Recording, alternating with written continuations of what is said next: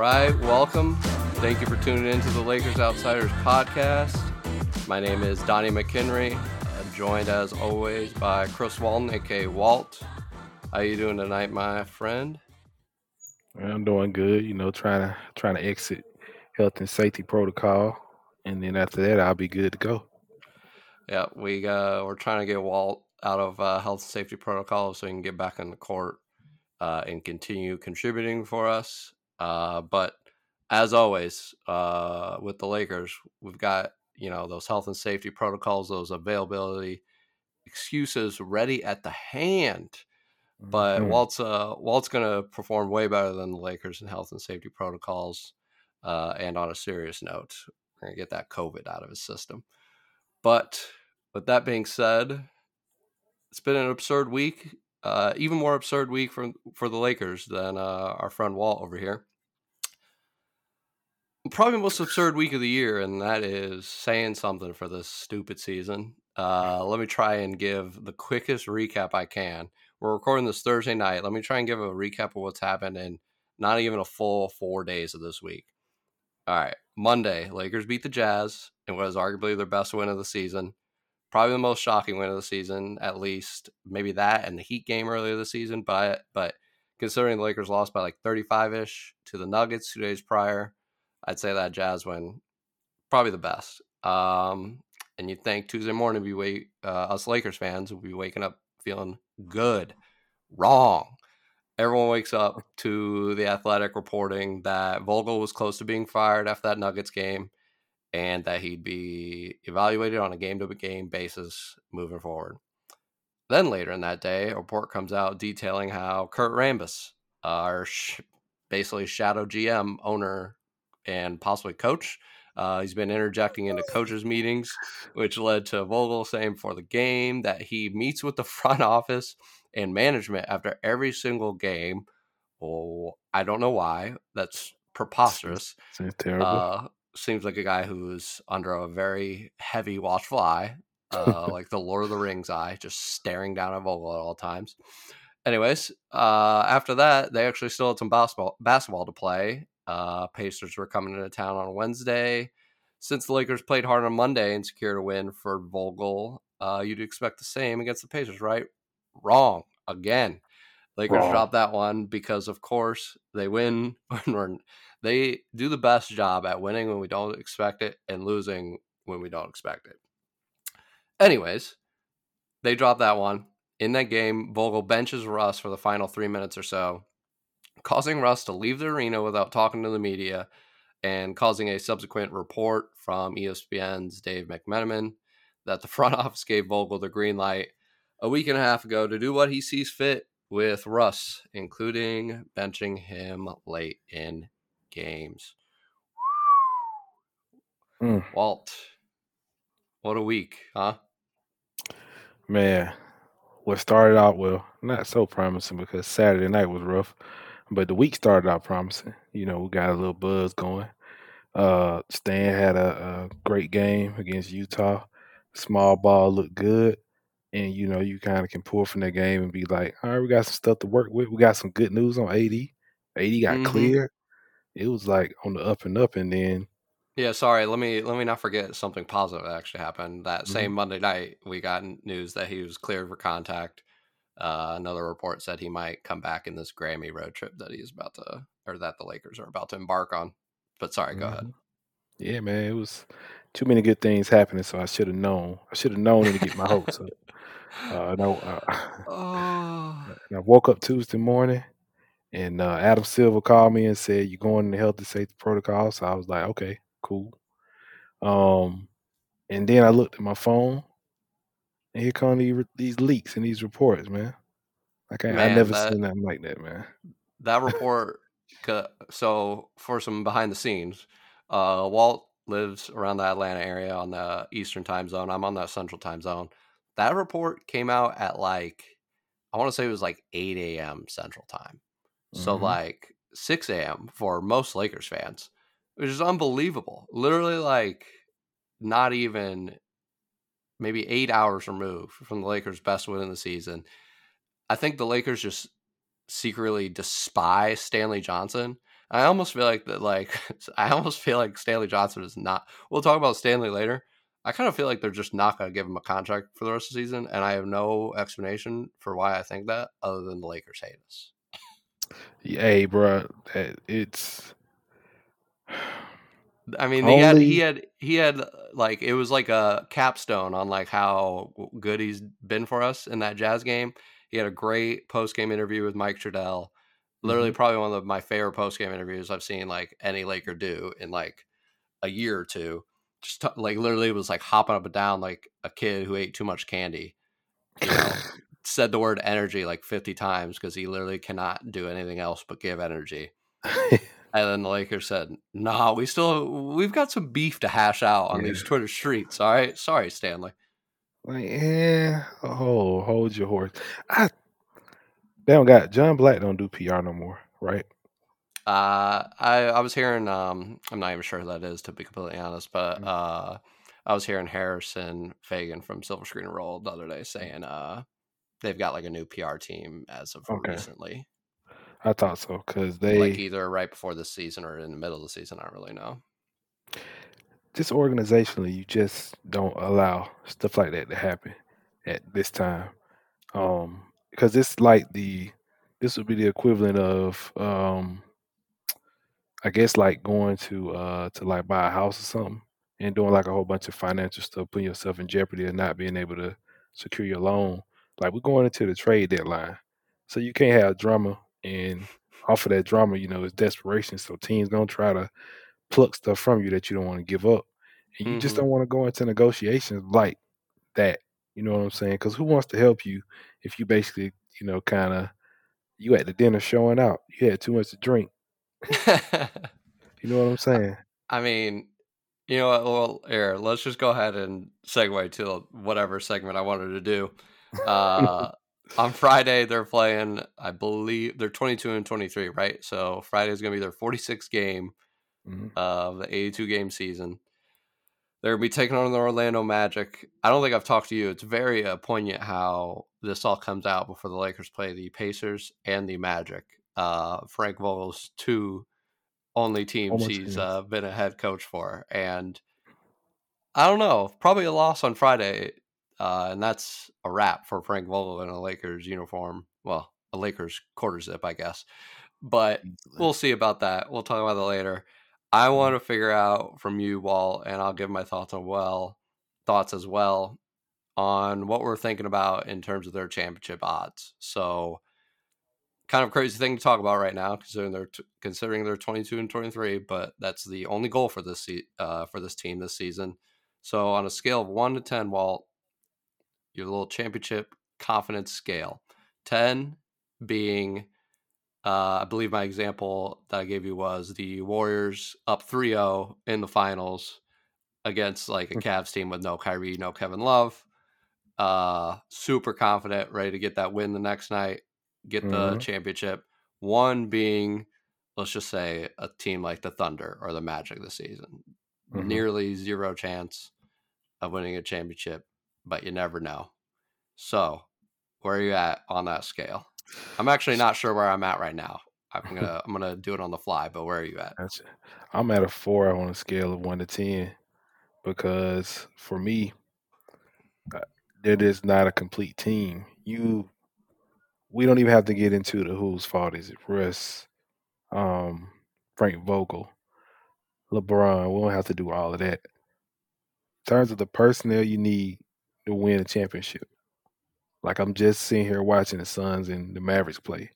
The Mavericks are closer to being a championship team than the Lakers are. At right now, at this very the point. Mavericks would if uh, we beat them on that Austin Reaves buzzer beater that one Mhm. game. Um, they didn't have Luka in that game, right? Mm-mm. The Mavericks, not even Luka aside, even if they didn't have Luka right now, the Mavericks would kill us right now. Yeah, because they. It's funny because they beat us in the same fashion that we used to beat teams. Well, they stuck with us the same way we used to stick with great teams in 2021 and 2020 when uh you know either either LeBron or AD was out and Frank Vogel just had like the the bench and um you know Rondo or Schroeder. That's how they kind of stuck with us and gave us a game.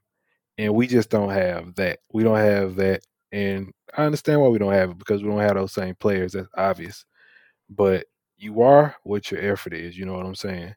Mhm. And this is just me. I didn't watch a whole lot of basketball. I ain't no executive. I ain't no pro, but I know like when it's not an effort thing. It's a they're not good enough thing. Yeah. Is what I see. Like sometimes you just can't. It ain't it ain't in people to make like second efforts, multiple rotations. Like they can do it like one or two or three games in a row, but they might not do it the next five, six games. That's just what it is, man. And people need to just be comfortable with that. That's that's that's basketball. Sometimes you don't have enough. You might have enough top end talent. You top heavy, and you might not have enough role players to you know what I'm saying get the job done. Like we didn't seen that throughout history. Um, out Especially these through teams Lakers that we history. played, yeah, like teams we beat, the Kings, the Blazers, like back in the day, where they had like good top end talent, but you know our role players did like the dirty work. Horace Grant, the the Glenn Rices, the Ron Harpers, um, the Mark Madsons get in and like, you know, do what they can. The Devin Georges, like we don't have those kind of players on our roster. And you know, I know I'm kind of speaking on like crazy past, but you know, like I said, you're looking at like the looking at all the the contenders and the guys and teams that's like on the up and up. The Grizzlies, Suns, the um the Nets, the Heat. Like these are teams that's like grabbing people off the margins and they're coming in and they just step in and just do their job and do it like they don't have a job, you know, tomorrow. And they just go go hard. And you know, unfortunately, our we do not have players that go hard except you know Austin Reaves, Stanley Johnson. Coincidentally, players who undrafted and off the street who know like this could very well be my like you know well Austin Reaves fine now, but they are they in that same mold. You know what I'm saying? As far as like hmm not Yeah. really nothing's nothing's promised. I guess you can say. Like Austin Reaves don't know when his role can get cut when everybody's healthy, and Stanley Johnson don't even know what if he gonna even make it past February. So, um, you know they treat their time as such, and we just got a bunch of like I said, it's not like when we say this, we're not talking down on the players. We're just telling you like that's what it is, man. That's human nature. Yeah. Like I'm not trying to like I don't know, I feel like a lot of people have been coming at Avery Bradley. I I can't really even say anything bad about Avery Bradley because he literally got waived by the Warriors. I mean, first of all, the Warriors are good, so if the you're getting waived by the Warriors, it's not really the worst thing in the world.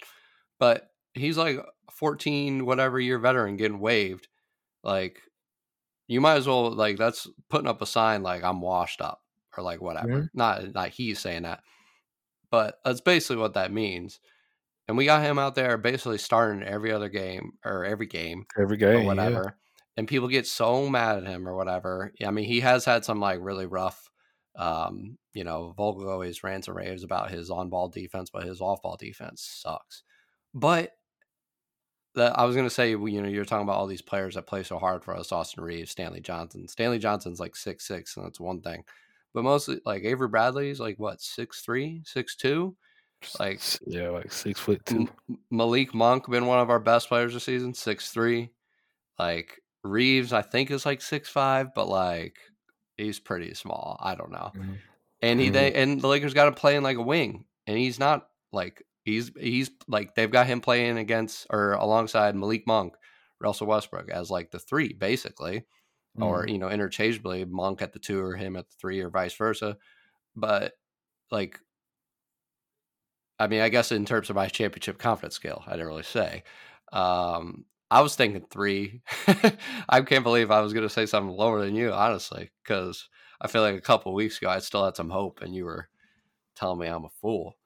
Uh, but I, I all up to a four, and it's a little like premature almost that we're saying this because after the trade deadline, I mean, I'm a little like I'm not even really excited about the trade deadline. I'm scared. I don't know what they're going to do. I feel like they're going to be doing some crazy desperate stuff now. Yeah, this this is my thought process on the trade deadline. And let me I mean, there's no. Uh, the, I was gonna say we haven't made an in-season trade since Magic left. So Yeah. after that 2018 to 19 season, we haven't made an in-season trade since that. We are hundred thousand percent making at least one. I mean, I guess we already made a trade with Rondo, but like, you know, up to the trade deadline trade, we're hundred thousand making hundred thousand percent making at least one, if not five trades. Yeah, this is the last year they didn't have to make a trade. They honestly didn't have to because they just they simply just weren't healthy and they sustained because they had all the high motor guys. Schroeder still was good for us. Um, you know, Montrez was good for us. Caruso, Caruso was good for us. KCP. KCP, yeah. So, you know, they got by on, like I said, their third star is their defense and Frank Vogel. Like, I don't know why it's so hard to admit or for people to understand. Just like a player can be great and can have fatal flaws that the flaw is so fatal that it always jump out at you. It's a loud mistake. Coaches are the same way. So I give coaches their leeway. And whether you like it or not, Frank Vogel is an elite defensive coach in a league where you're not going to win a championship if you don't play defense. You're not gonna, excuse me, you're not gonna out offense nobody in this league Nah. no more. You can't do that. Like, don't get drunk off of what Golden State did, because at the same time, Golden State was an elite level defense. There's They- not gonna be like there's not gonna be some championship team where they win and everyone's going, man, those plays that Frank Vogel designed, they were the reason. That was the reason they won. Like no chance, ever. No, listen. Half the reason why No one's talking about Mike Budenholzer and all those dope plays he drew up last year. Exactly. and you know, Budenholzer, he's the same way. Like he, you know, for a while he wouldn't put Giannis at the five, but now he's come around to it, and Giannis is like going crazy. Like there's a method to everybody's madness when they do different stuff. You know what I'm saying? And um, he's coming around now, which is a sign of good progress. But he's still got like a lot of uh, a lot of ground to cover. But um, you know, like I said, it's they got by on it wasn't just the the defense. Um, that turned into offense. Their great defense was easy offense. Transition, hmm being able to get stops, get rebounds, and then attack. You know, another defense that's not that's not set. Like all of that is an advantage, and it take a lot of pressure off the team. Even though you will see like them go through these droughts, they could afford the droughts because then they could put the other team in a drought and score just enough baskets through AD and LeBron. They didn't need to like do they're you just get. They're not ever going to be like a beautiful game team. That's just not what they are. And And you know, or and I've been waiting to say. I, I haven't seen anyone make this point this whole week. And you know, like I feel like people literally want every single play Lakers to be coming down, LeBron or Russ like initiate some set and like go to work. You know why that's never gonna happen? Because LeBron James does not want to. no, and and it's also because LeBron James is super good at just going down, getting into the short post, and figuring out where the open guy is, or if he can just take his guy to the rim. Like Frank Vogel could be like telling him every single play to run some little set, and that's not going to happen. LeBron's gonna say like, okay, but like fifty percent of the time, I'm going to do this isolation, yeah, they were a run, and that's they were fine. a largely a run and gun team. Like they pay the pace, um, you know, the last few years been like high, but now they are more of a and and that's more playoff basketball too, slowing the game down, uh, you know, taking over, taking as much time as you can out of possessions, and then you know applying pressure to the rim or getting like the best shot. That's playoff basketball. So even if they did play a beautiful game, that's what it's going to it's going to default to what they're doing now. Um, and you know, I was actually you know listening to Kevin O'Connor today, and he was talking about Russ like sacrificing and adjusting his game, and how like it's time. I do think and this is my read on it. It ain't me predicting anything, but I thought all this, all these things Frank Vogel's said yesterday, um, I could translate them into other things that he meant. Uh, one when he did say he wanted to play the players, you know, who would he wanted to play whatever he said about playing the players to win the game. Obviously, he was like, "Hey, you know, for a long time he kind of let Russ slide on defense, and we all got the tape. I don't, I don't care how you feel about Russ. I respect him as a man, as a basketball player. We've all seen the tape in these close games where he made so many critical errors, where any player would get benched for the errors that he made. You know what I'm saying?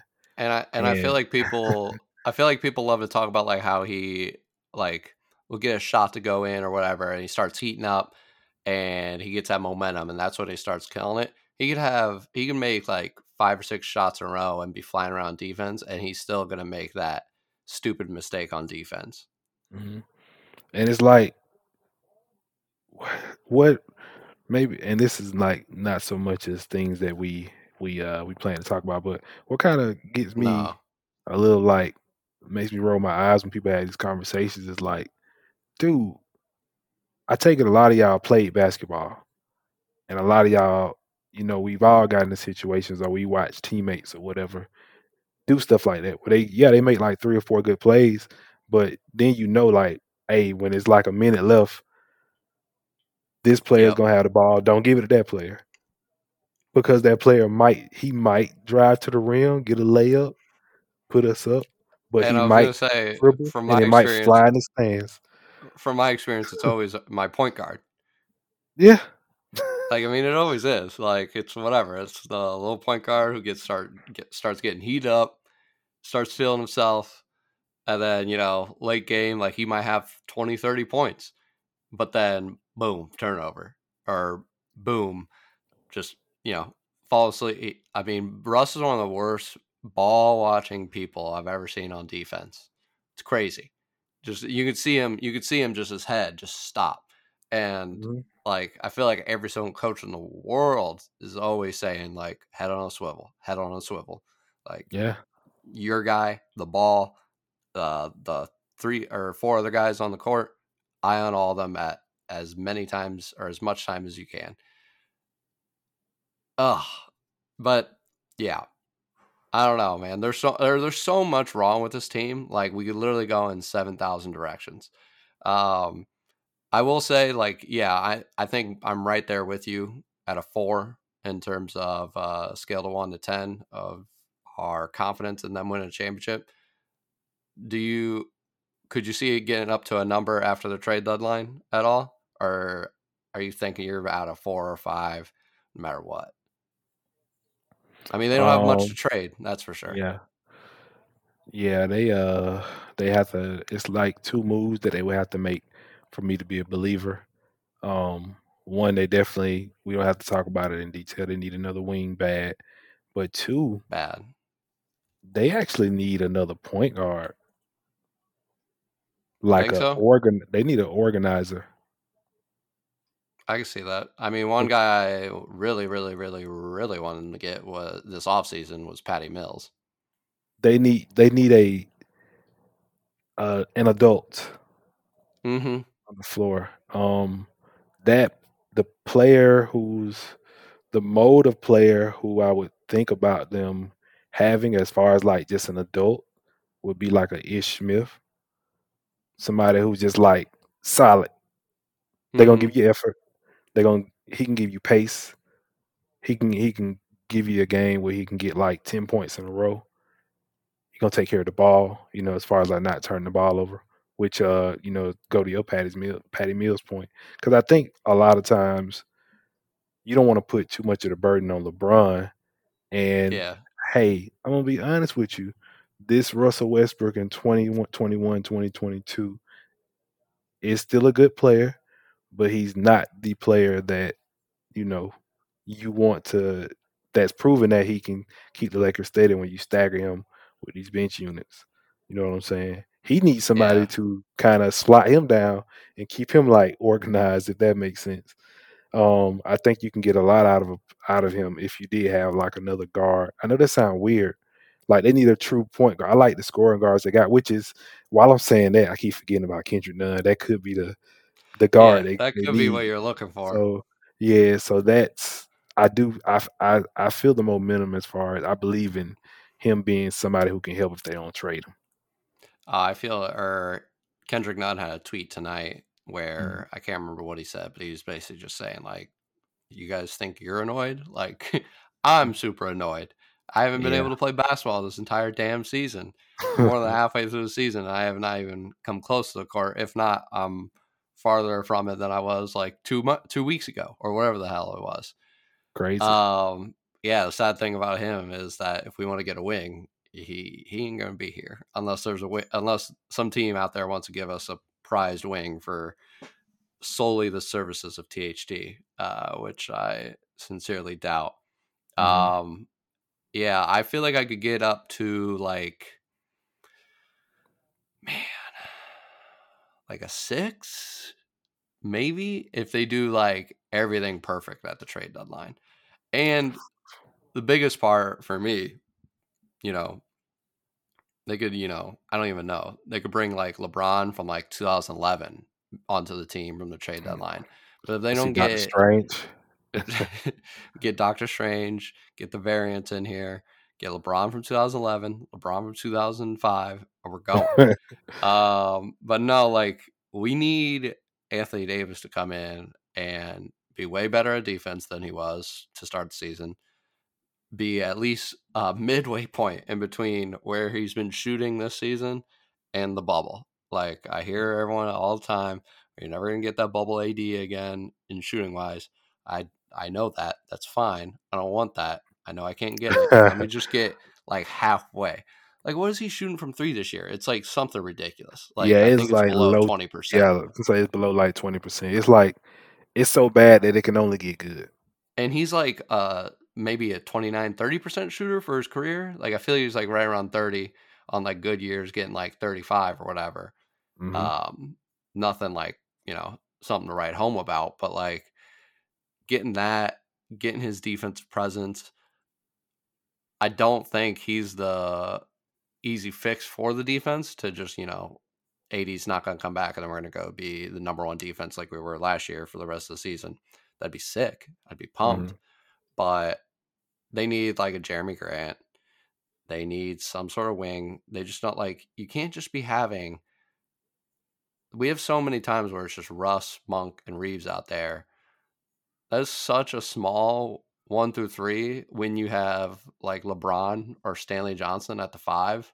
Mhm. And like I said, I mean AD would help a lot. Um, but like I don't know. I I feel like this team only has like the capital at the trade deadline to make like two moves, two significant moves. And I feel like they need like three or four. Yeah, and that's the second as part. it is man. to say. Yeah, and it's like it's the getting more players would be fine, but I wish that they could have the effort of the players that you know do their job. I wish um you know that was done across the board. Last night I was watching uh it was a possession where I think Stanley Johnson literally rotated on everybody. He came Yeah, up, I think Torrey Craig had the ball, he about, poked yeah. the ball away, and then he like he slid down, rotated. He went and like got in the passing lane. Then he closed out, and then he he did so much he couldn't even get to the rim on time to stop the play. But he was like two seconds too late. But if he had got there, if somebody else had got there, they could have stopped. But you know, it's it's little stuff like that. So what's kind of I won't even call it weird. I guess I'm a little disappointed because you know Pelinka and company they fancy themselves like basketball savants, and you know they got an idea how the game should be played when they talk about playing with thrust and how they want to see the team, um, you know, do what they do.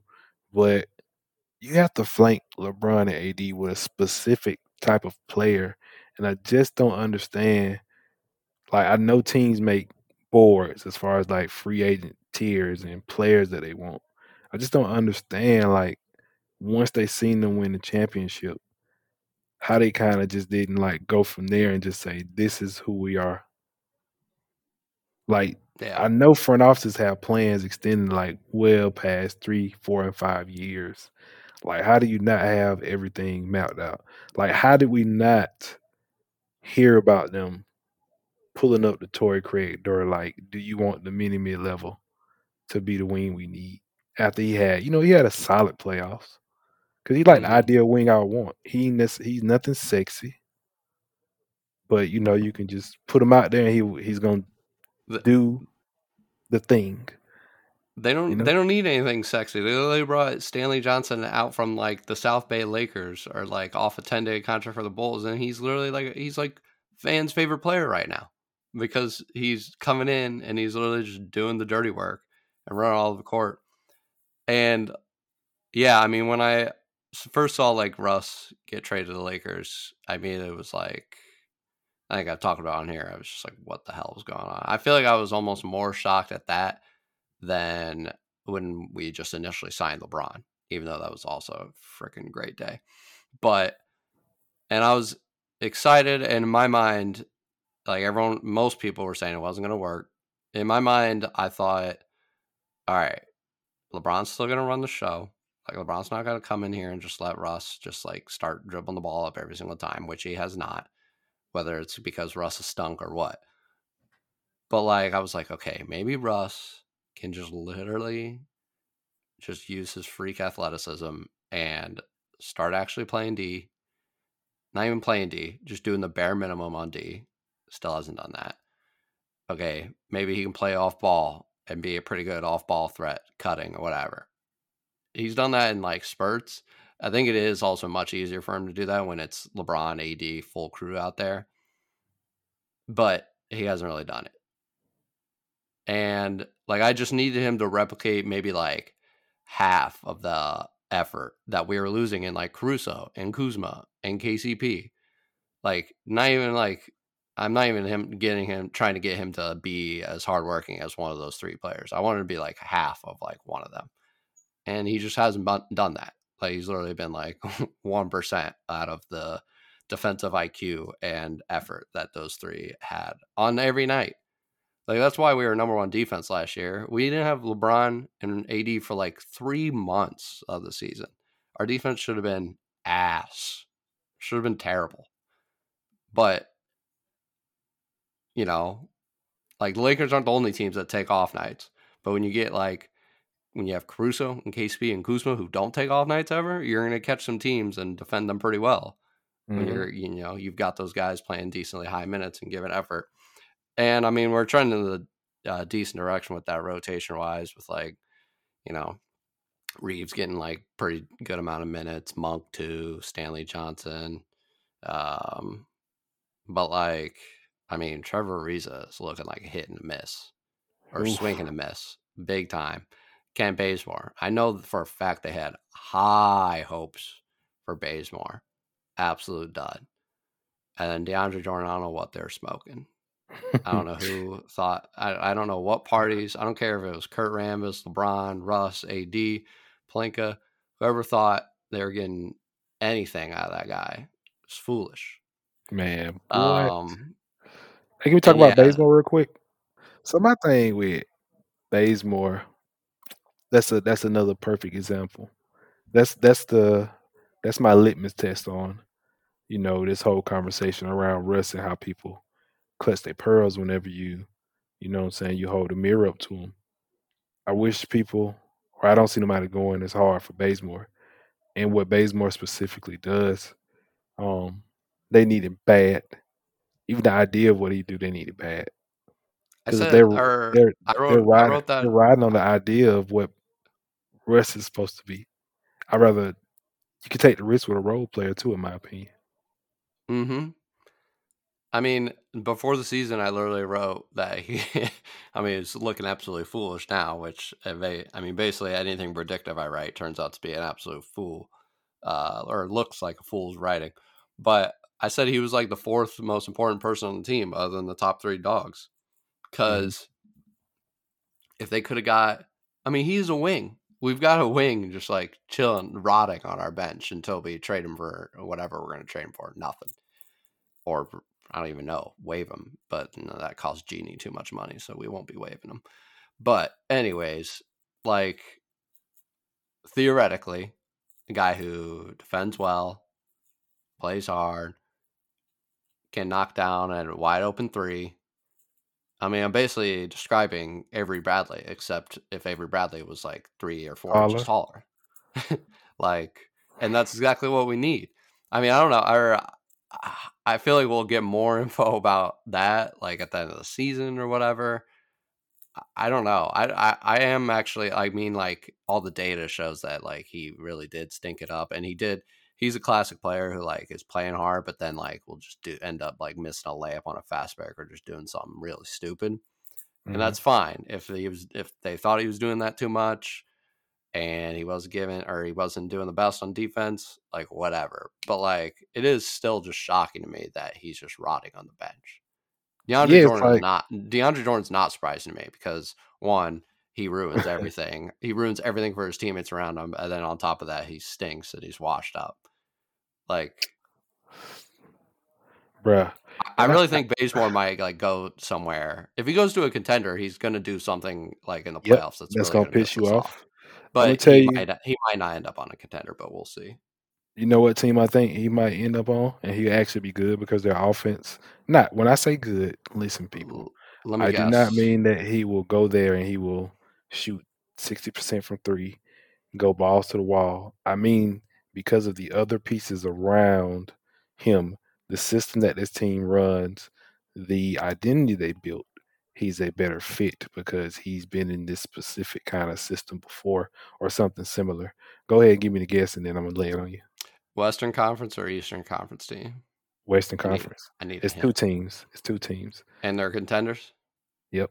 Well, one of them is like people don't believe in them, but they are contender. Mm, Mavericks. I think he'd be okay there. Think uh think further out west and northwest. Further out. Uh um Warriors? or uh we go He wouldn't uh, be bad. Like super northwest? Trailblazers? Mm, I think I think this state is a little bit below. Oh, I no, think don't do, don't do geography. Walt don't know his states. This state could oh, be in the middle of the country. Are, are, you off? Are you off or I'm out? What what team? Give me the team. I don't even know. It's I was thinking of Utah Jazz. Okay. I can see him going to the Jazz and being like taking up um who's losing like just going there and just playing like taking because they they trying to get wings and Joe Ingles be like kind of in and out of the rotation. And I and think he he's he's on like a an expiring contract, right? So he mm-hmm. like he might for sure get traded out of there. Yeah, save them some but money when they can get when they can get him for you know Bazemore for cheaper, and he don't have to play many minutes, which he should be playing many minutes for us, which is the way I thought that they were you know that they would use him. Um, well, no, I take that back. I did think he I was going to start right out the gate. I mean, Stanley I, Johnson only played like 17 minutes on Wednesday. I, I wouldn't hate 17 minutes out of Bays. 13 minutes of Bays. You can't do, and I do think the way that they want to play now with the small ball is better for what he does because he he fit in well with Golden State because of their principles. You know what I'm saying? Mm-hmm. Like our principles are not like you know um Golden State's principle. We're more We're still trying to figure out what the hell our principles are. Yeah, we want a ball pressure blitz you know, um, our only principles going into the season was we're going to be a dope ass fast breaking team. But like, you know what do you need to be a fast breaking team? A stop. yeah, get a stop. A stop. People that oh, are, okay. people that are okay, like oh. 20 years old. Oh, and we got to stop. Guess what we need next? Rebound. Can't do that either. Oh, bro, we was getting just mauled on the boards last by the Pacers. Night. And they didn't have, you know, Sabonis is a solid rebounder. They didn't have Miles um, Turner. Yeah, it's like it's crazy. That's what kind of, and I didn't get a chance to like put that energy or tweet it out early on. I was like, damn, we getting like cute on the boards. They played good, but I still didn't feel like, oh, this one's in hand. Oh, the I didn't Lakers? feel that at all. Yeah, I didn't feel that last night. So, so I wasn't surprised when they came when um the Pacers came back. Yeah, I watched. So I didn't watch the game last night live. I didn't watch it live, and then I watch. I tried to get it in all in before work this morning. And I got through the first three quarters and like I felt like I was watching the Lakers in a game they were down by 10 the entire time. Yeah. And if like, you hit the score, you wouldn't even know that they were like beating them by like 12. No, at one point, the Lakers were up by like 15, and I was angry. yeah, like, I don't even know how that happens. I mean, granted, I did know the final score, but like, There was nothing like nothing, no success they've ever had in a specific game. The Blazers ever, were the only game. Right. That was and like they and like the switch to the small ball thing has kind of helped in this regard. But like, but like, here's the thing: Trailblazers stink. Suck out loud. They're trying to they lose. stink. And like, I don't know, like against any team that's like worth a damn. Like, I mean, I mean, the Pacers are gonna be absolute trash after this trade deadline because they're not gonna have Sabonis or Turner. Uh, maybe not even LeVert. We'll see. But like, even with those guys, they're pretty bad. But like, there's there's no like game against the Pacers, like the Thunder, like where I'm like confident in because they play hard as hell, and that's literally our Achilles heel. And I don't know. Uh, uh, what I was gonna say is whenever they're getting those kind of like decent leads, ten point, fifteen point leads, it never feels like sustainable because most of the stuff is like them just like lucking into stuff, like you know Pacers missing shots or like Pacers getting offensive rebound and then like missing a shot or like turning over, whatever. Like that one time where LeBron was like, there was someone was like, oh, like asking him a question about the offensive rebounds or whatever. He's like, oh yeah, but uh, they didn't get that many second chance points. It's like that's not the point, dude. Yeah. the point is you're giving up a ton of offensive rebounds. Yeah. I don't, they, even, I don't even know what team was that. Was that the Kings? I don't know. So. It, it, was a bad team. It was in that stretch where we won a decent amount of games and we were, we were just playing trash. And it's like, dude, that's not the point. The point is you guys can't rebound, and the point is you're going to play a team like the Bucks or the Suns or the Warriors, and you're going to give up so many offensive rebounds to them, and it's going to be like the Nuggets game where you're down by freaking 40 mm-hmm. Um, Look, teams starting to pick up on it now.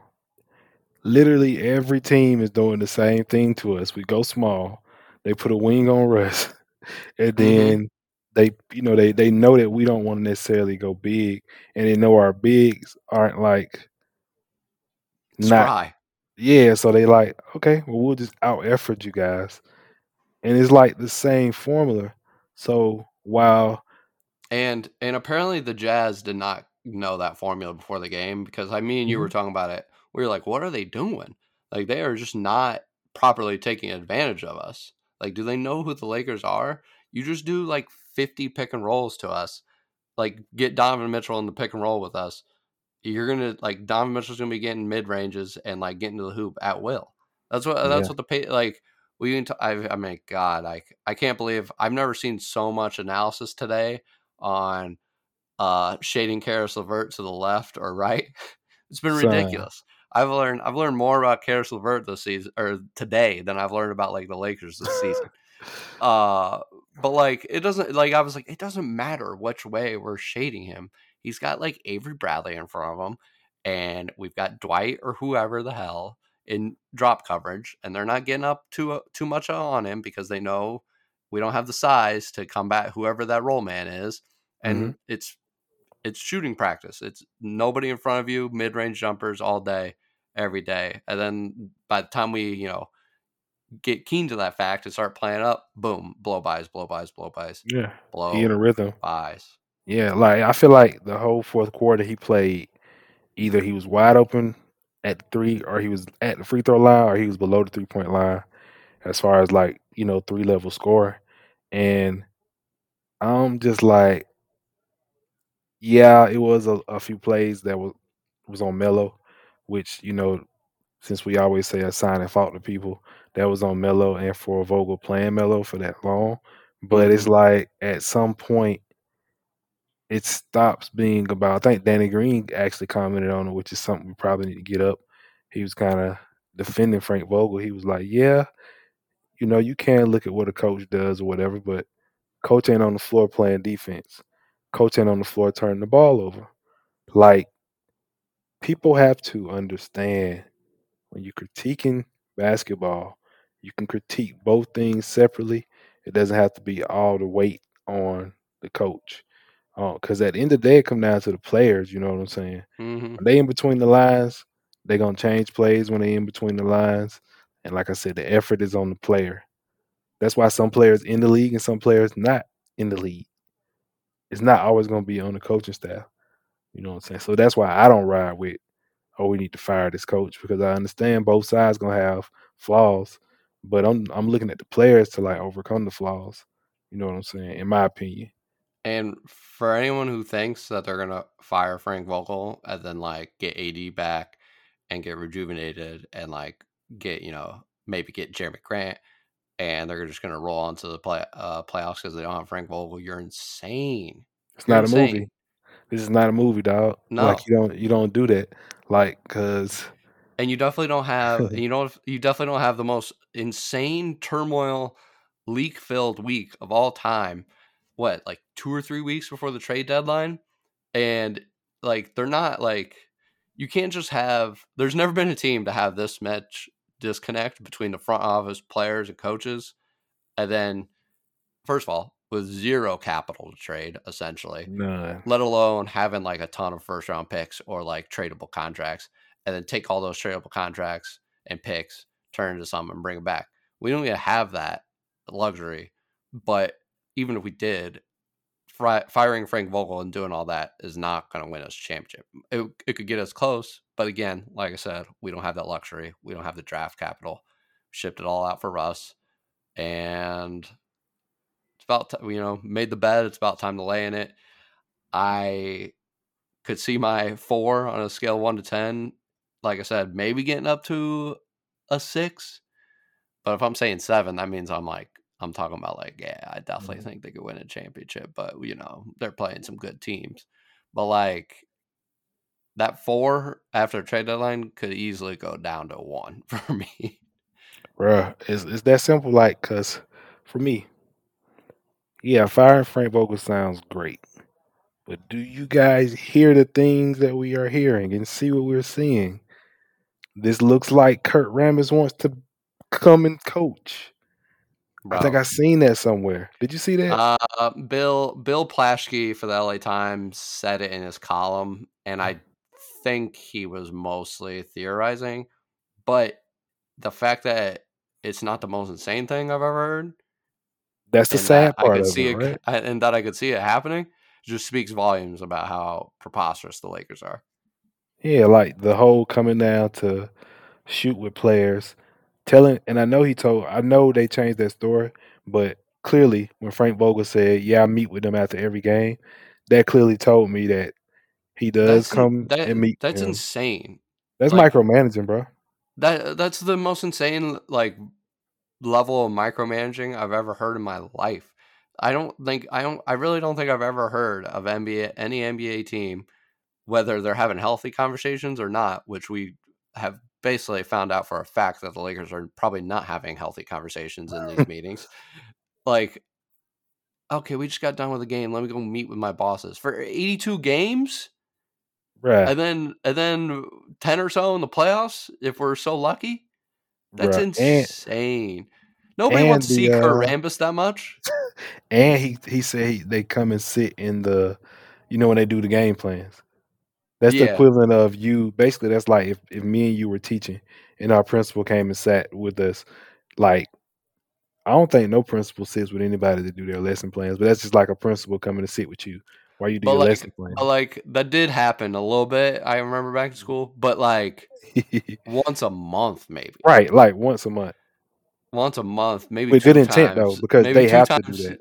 Maybe two times if the principal isn't feeling the teacher, or Exactly. or there's a bad kid in the class.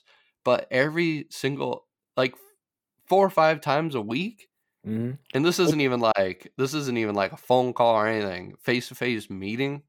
With the Come on. intent to like actually go and dictate stuff. That's when you. That's when it really. Yeah, that's, that's when that's get the into the negative part. Because it's like you coming now and you basically looking like looking at me in my mouth while I'm trying to do my thing, just so you can be like, I, I don't really like that, and I want you to do this. Which, like, I- man, we've been screaming this to the heavens. I'm like, it ain't no way on God's green earth that they signed DeAndre Jordan just to sign him and have him there for like leadership or whatever. This man got signed. He got promised playing time. Trevor Ariza, which I do sure. understand, he got promised playing time, which is why he just weirdly starting now because they.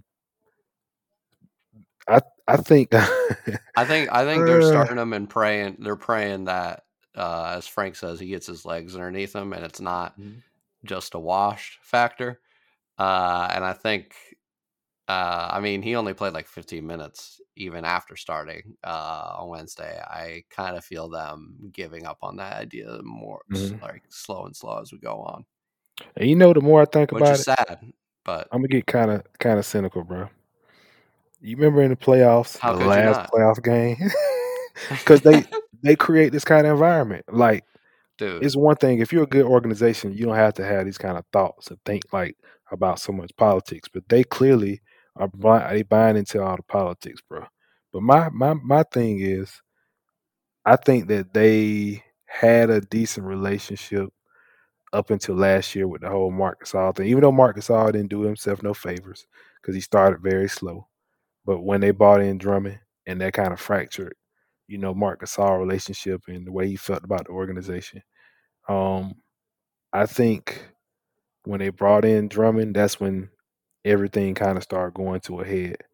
Because I can bet that Frank Vogel, if you gave, I always said, if you give Frank Vogel truth serum because he's such a diplomat, I guarantee you, if you had to talk to him when he bought in Drummond, his preference would have been to start Marc Gasol and keep going because that's when they were they they was rolling. They had Marc at center before he caught COVID, Mhm. and he he finally started getting his rhythm. He was playing good, and then they kept rolling. That was a big reason they kept rolling because Marc Gasol was an adult on the floor on both ends. He, he worked well with you know Schroeder as far as like a pick and roll partner who actually set screens, and Schroeder got a good mid range and all that good stuff. And then Drummond came, so they had to force feed, you know, putting them in the starting lineup and change what they were doing. And Drummond did decent at times. Sometimes he didn't do so decent. But then when the playoffs came, he was decent in the playoffs too. But when he started like really looking bad, and Frank just straight out benched him, didn't give him no playing time. I think that was Frank saying, "You know what? I did it y'all way. I'm gonna do it my way now." And it, it's Yeah. funny because that game they played small ball after they got like slapped around in three quarters. In the fourth quarter, they actually looked like a Frank Vogel kind of team as far as like good effort and I remember it. I was getting I was getting my hopes up. bruh. And I think that that carried over into this season now. Now that they like now that they got past the, the little honeymoon phase of getting rust in the first few games, they back at that that point again. I do I do agree that like that whole Drummond Gasol nonsense was kind of the straw that broke the camel's back in terms of Lakers just going full toxicity. Uh, but I actually kind of think it starts with that Schroeder deal, and uh, I mean I should have known the next couple years would go to shit. That one first interview Schroeder did on his phone, where he's like, "Yeah, I'm not, I'm done with that bench stuff." And I was like, "Oh." there's a there's a little bit of a role promised here to a guy who's coming on a championship team. Like that's crazy. They just like I don't know. Let's let's put a little bow on all this, but Mhm. I feel like the front office just like I don't know what it is. It's like a college, To, I don't bro. even know. I don't It's even like a how to. college. It's a college. Yeah, It's a college even know- mentality. And actually, that's a good segue into what I'm saying. It feels like they're smoking some on every single day. Like, I just, like what, like what are they thinking with, like what, like what are they actually thinking with all of these leaks today? I don't know who's leaking all this. Frank Vogel might be leaking some of this stuff. I know for a fact the front office is leaking some stuff. Who knows? Mike Penberthy might be leaking some stuff. I have no clue who's leaking it, but there's multiple people leaking it, if not two to three different parties. But like, what are they actually thinking that they're going to get like from this? Like, what is the goal? Like, do they actually think this might actually, you know, work out? Or, but like, there's just no way they actually think that, or do they? Or are they are they just smoking dope? Lay off the weed. lay off the weed lay off like there's oh my gosh i mean i just it just like makes no sense and like we kind of said it like a little bit but like two or three weeks before a trade deadline like this stuff in like no like in november or december i could have like understood and i Mhm. actually would have at that point was kind of fine with them firing frank vogel because Yeah. it's like okay we've got a decent amount of time left in the season like we could right the ship like whatever like a while before the trade deadline who knows like yada yada yada yada but it's too late now like it's too late you guys should have the you guys should have all got on the same page figured your shit out, put your egos to the side, quit fighting. Kurt Rambis, go away, get in the corner. And they could have, and they honestly could, like, I don't know. They could have figured this out at the trade deadline. AD could have came back, but this whole week has really tanked my confidence in them winning a championship. Yeah. It's a shit show, man. So let's uh we can we can bow this part up and then we'll move on to positivity. So um what do you think is gonna happen with Vogel? Give me your final prediction. I was gonna say I don't even know if we're gonna be able to get to the positivity, sadly. but uh save that for the next pod. But Vogel so I think he I don't know. Do you think he's gonna get fired in the middle of the season or do you think all this is gonna drown or uh, drag out. And he, I mean, he's getting fired after the season. Like it's Yeah. without a doubt in my mind. He's getting Yeah. at the latest. He's getting Mhm. fired like day one after the season is over. Um, Yeah. unless unless they win a championship, but that's not happening. Sorry. Um, I I don't really know. I I don't really know. Like if they lose to the Magic, I- think their next game is Sunday Mhm. uh, against the Heat. I do think they'll fire him. yeah. I don't think I don't think they'll fire him after um, any other game in this road trip unless it's like a Nuggets catastrophic 37 point beatdown, which against the Heat that might happen to be completely honest. yeah. But and I, but then I, but then at the same time I don't know, maybe they'll just be like hey, you're getting fired when you get back and then just wait till this road trip's over. yeah, I was just gonna um, say that. I think uh I but yeah, go ahead. no, I ain't mean to cut you go ahead, you finish up, man. I, I- I- you, I'm not gonna I- jump on you. the more I think about it, um, I mean, this road trip, they're not going to go like five and one in this road trip. They're going to go like, even if AD comes back, they're going to go three and three max, probably more like two and four. Um, and yeah, I could totally see them just waiting until the road trip's over. Uh, I think I looked. Their last game of the road trip is like on an afternoon game in Atlanta on a Sunday, and then they've got a day off Monday, day off Tuesday, and then they've got a home game Wednesday. And that seems like I feel like they're kind of even like penciling it in. Like, oh, that seems like a good time. Big break in between the two games. Come home right if they get off the plane. Vogel, let's have our after game meeting like we always freaking do, and get you fired Mhm. whoever's being the interim head coach or whatever, and let's move on. So yeah, I I kind of think that's the most realistic thing. But if they lose to the Magic, I would not be surprised if they tell them to come home Saturday. Yeah, I'm uh I think he's done after the six game road trip because I don't think they're gonna win enough games. Just considering the the caliber of opponent, AD is not gonna be back, and even if he does come back, I don't expect him to be the high level AD that I know he can be. But I know he'll get there before the season end, and I think um I think it's already understood, and they've already had the discussion already. And I know if my if a report like that got out and I'm already meeting with them, I'm pretty sure that uh Frank Vogel's a, a a give it to me straight kind of guy, and he probably already asked him. So what's the plan? You know, because I want to have things in order. And um, either they told him, well, we we won't fire you, or they told him, hey, after the sixth game, you know how they don't say how do how they say it when they be reporting like trade trade news and stuff. Uh, like, Like strong, it's a strong, I, I, it's a they strong have strong interest. Yeah, strong. We have a strong interest in going into another direction after the road trip, pending the results. Um, so I think I think it's already understood. He he he knows what's gonna happen to him already. He he's been getting uh like you said like he likes to be like he likes to be careful with what he says like Mm-hmm. before games after games whatever for Frank Vogel um for the for the Frank Vogel standard he's singing like a canary lately Mhm. like he's he's on that he's on that I put in my 2 weeks energy yeah, man. When he said that last night, he was like, and the way he said it, it wasn't that he said it because oh you know man he usually would like, yeah, he would he would sandwich it. He he can kind of say he can say a like, lot of negative he can say a lot of somewhat negative things but make them sound like Yeah, inspire inspiring. yeah. He'd be like, man, yeah, Russ is a one of the greatest in the league. You know what I'm saying? He, he's a guy. He comes in every day. He gets his energy. Uh, you know, dynamic. He just he But just tonight he we just wanted to always get this. he just always wants to make the right play. hmm Yeah, we tonight we want to get a different look. He that's what he would have said. He loves saying that. We just wanted to get a different look, and you know when we closed hmm and you know going into the playoffs and mix things up, he would have left it at that. But when he was just like, I played the players who I who I Who I thought thought could get us the win. I was like, what? Sassy pants Frank.